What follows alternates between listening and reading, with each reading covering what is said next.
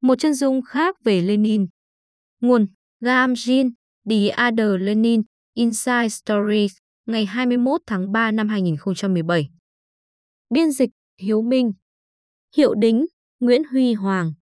Bản quyền thuộc về dự án nghiên cứu quốc tế. Đây là bài điểm cuốn Lenin the Dictator, An Intimate Portrait của Victor Sebastien. Trong cuốn tiểu sử mới nhất về Vladimir Lenin này, mọi đặc điểm nổi bật của cuộc đời nhà cách mạng Nga đều được nói đến. Vụ hành hình người anh cả của Lenin khiến ông bị cấp tiến hóa như thế nào? Tranh luận về những luận điểm lý thuyết cách mạng khó hiểu trong những năm dài ông lưu vong. Việc trở lại Nga năm 1917 với sự giúp đỡ của Đức, sự thâu tóm quyền lực cũng trong năm đó và những năm đầu chế độ Xô Viết. Nhưng cuốn tiểu sử này rất khác so với những tiểu sử chúng ta từng biết. Có thể nhận ra sự khác biệt này trong nhan đề nhỏ của cuốn sách An Intimate Portrait, một chân dung gần gũi. Victor Sebastien tập trung vào con người Lenin, đặc biệt chú ý đến mối quan hệ của Lenin với hai người phụ nữ quan trọng nhất trong cuộc đời ông và những đau đớn thể xác mà ông phải chịu.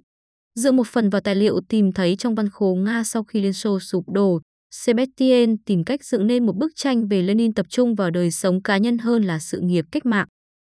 Sebastien lập luận rằng các mối quan hệ cá nhân quan trọng nhất của Lenin là với hai người phụ nữ nói trên. Vợ Lenin, Nazirda Grabkaya, được miêu tả không chỉ là người thư ký và đồng chí như trong các sách vở Xô Viết, mà theo Sebastien, bà còn là một nhà cách mạng nổi bật và là một nguồn động viên cá nhân quan trọng đối với Lenin. Khi cạnh sau, được khắc họa bằng tình yêu, sự ngưỡng mộ và sự công hiến liên tục, không thay đổi, đã thêm một khía cạnh nhân văn vào hiểu biết của chúng ta về Lenin mà trước đây vẫn thường bị bỏ qua. Sự công hiến của Krapkaya với Lenin có lẽ được thể hiện rõ ràng nhất trong việc bà chấp nhận người phụ nữ thứ hai mà Sebastien thảo luận trong sách Inessa Akmang, người tình lâu năm của Lenin. Suốt một thời gian dài, ở cả trong và ngoài nước Nga, ba người ít nhiều chung sống với nhau và Akmang và Krapkaya đã trở thành bạn thân. Dường như Akmang chia sẻ một tình cảm mãnh liệt với Lenin mà mối quan hệ giữa Lenin và Krapkaya không có, nhưng cả hai người phụ nữ này có vẻ đều có tầm quan trọng ngang nhau đối với tinh thần của Lenin. Krapkaya có vai trò đặc biệt quan trọng trong việc chăm sóc sức khỏe Lenin. Nhiều tiểu sử gia đã chỉ ra tính chất căng thẳng trong công việc của ông. Lenin đã đâm đầu vào mâu thuẫn với những người khác như thế nào. Ông nghiêm khắc và khắc nghiệt như thế nào trong những phê phán của mình và ông đã cống hiến toàn bộ sức lực của mình cho cách mạng ra sao. Sự căng thẳng này đã có những ảnh hưởng rõ ràng lên sức khỏe của Lenin. Một loạt các cơn đột quỵ bắt đầu từ năm 1922 thường được xem là minh chứng cho điều này. Nhưng Sebastien cho thấy, trong suốt sự nghiệp của mình, Lenin đã phải chịu đựng các rối loạn tâm thần. Mức độ căng thẳng nghiêm trọng có vẻ đã gây ra nhức đầu và một dạng bán đột quỵ về thể chất, mà chỉ nghỉ ngơi hoàn toàn mới có thể khắc phục được. Krapkaya đóng vai trò chủ chốt trong việc giúp ông đối phó với tình trạng này. Bà biết khi nào nó đến và có thể thuyết phục Lenin tạm dừng công việc cách mạng và đi nghỉ ở vùng quê, tránh xa tất cả mọi thứ. Tập trung vào đời sống cá nhân là điểm mạnh chính của cuốn sách, nhưng cũng có cái giá của nó.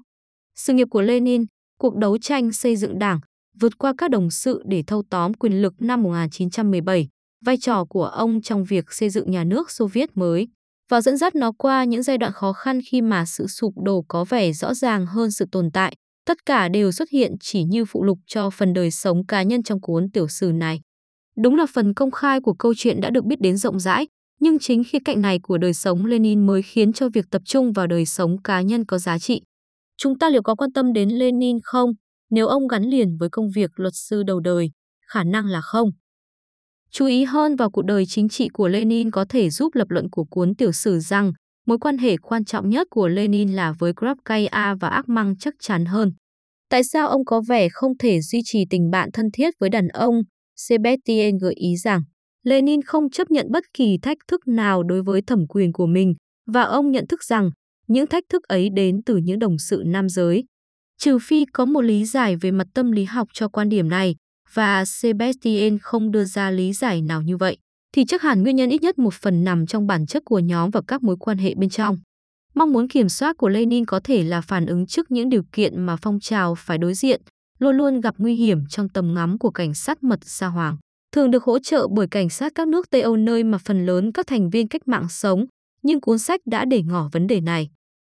Một khía cạnh khác trong mối quan hệ giữa đời sống riêng tư và sự nghiệp của Lenin là các tác phẩm của ông. Trong phần lớn các cuốn tiểu sử, các tác phẩm của nhân vật chủ đề được xem là tư liệu nguồn quan trọng. Nhưng Sebastien ít chú ý đến những gì Lenin viết, mặc dù chúng lên đến hơn 55 tập bằng tiếng Nga. Sebastien không giải thích vì sao mình không chú ý đến nguồn tư liệu quý giá này, nhưng có thể là vì ông tin Lenin sẽ nói bất kỳ điều gì nhằm đạt được mục đích chính trị trước mắt. Nói cách khác, các tác phẩm của Lenin không phản ánh quan điểm thật, mà là các phản ứng chiến thuật đối với hoàn cảnh. Đây không phải là lập luận mới, nhưng nó không thể đứng vững mà không có phân tích mở rộng về suy nghĩ của ông, thứ không được nêu ra trong sách. Và nó có thống nhất với nhiều nghiên cứu về tư tưởng và hành động của Lenin vốn cho thấy sự linh hoạt, nhưng cũng thể hiện cả sự logic và tiếp nối chắc chắn. Khía cạnh đời sống riêng tư và sự nghiệp này cũng được phản ánh trong nghịch lý của nhan đề, chân dung gần gũi của một nhà độc tài. Trên thực tế, cuốn sách bàn rất ít đến phần nhà độc tài, không hề thảo luận thế nào là nhà độc tài hay Lenin đã trở thành nhà độc tài như thế nào. Trong một phần ba cuối sách khá lan man, bàn về những năm đầu của quyền lực Xô Viết, Sebastien cố gắng kết nối Lenin với các sự kiện quan trọng. Đây là một nỗ lực có giá trị, nhưng khi thiếu bối cảnh rộng hơn, sự phát triển thể chế, vai trò của các thành viên lãnh đạo khác của chế độ và cuộc nội chiến, thì một người không có kiến thức về giai đoạn này sẽ rất khó hiểu được điều gì đang diễn ra. Tuy vậy, Lenin the Dictator vẫn đúng là một cuốn sách hay, được viết tốt và có những góc nhìn sâu sắc. Nó cũng mang tính thời sự đối với ngày nay ít nhất theo hai cách. Thứ nhất, bức tranh phong trào cách mạng Nga lưu vong của cuốn sách tuy không hoàn chỉnh, nhưng đã cho thấy những sự thay đổi.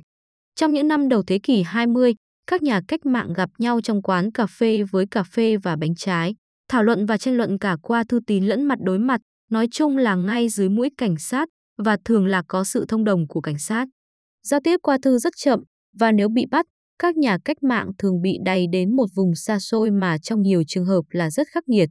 Và nếu họ dự định phản kháng vũ trang, điều này thường nhắm vào những người phục vụ chế độ cũ chứ không phải quần chúng. Điều này trái ngược với những kẻ khủng bố ngày nay, giao tiếp điện tử, sử dụng các phương thức khủng bố một cách tùy tiện, thiết lập quân đội, quảng bá rộng rãi thông điệp và, ít nhất là trong trường hợp hiện tại, tuân thủ một giáo điều tôn giáo. Giai đoạn trước có vẻ nhẹ nhàng hơn, mặc dù đối với những người trong cuộc thì có vẻ không phải như vậy. Chúng ta đã đi một chặng đường dài và không phải là theo hướng tích cực. Thứ hai, năm 2017 đánh dấu 100 năm cách mạng Nga, một sự kiện định hình nền chính trị của cả thế kỷ 20. Nhưng phương Tây có vẻ không chú ý mấy đến sự kiện này. Sẽ có các cuộc hội thảo học thuật và có lẽ những gì còn lại của cánh tả sẽ tổ chức kỷ niệm theo một cách nào đó. Nhưng đối với nền chính trị chủ lưu thì đây chủ yếu là một sự kiện không có gì đặc biệt. Câu hỏi đặt ra là nó sẽ được xử lý thế nào ở Nga. Chế độ Putin vẫn luôn có phần mập mờ về giai đoạn Xô Viết, thừa nhận rằng những thành tựu vĩ đại phải trả giá đắt, nhưng cũng xem nó như một giai đoạn phải được tích hợp vào lịch sử nước Nga. Họ chỉ không biết là phải làm như thế nào. Và điều này có nghĩa là trong đời sống công cộng Nga có một sự mơ hồ rất lớn xung quanh cuộc cách mạng và hệ quả của nó. Điều này được phản ánh rõ trong cuộc tranh luận nổi lên thường xuyên, cả ở trong tháng này, về việc phải làm gì với di hài Lenin. Nó được bảo quản trong lăng ở quảng trường đỏ từ năm 1924. Một số người tin là nên đem di hài đi chôn và dỡ bỏ lăng, một số khác tin là nên giữ nguyên như vậy. Vấn đề này phản ánh những bất định xung quanh việc xử lý cuộc cách mạng và đưa nhà lãnh đạo của nó vào cuộc tranh luận chính trị Nga đường đại. Trong bối cảnh đó, đóng góp của Sebastien cho hiểu biết của chúng ta về cuộc đời cá nhân của Lenin là đáng ghi nhận.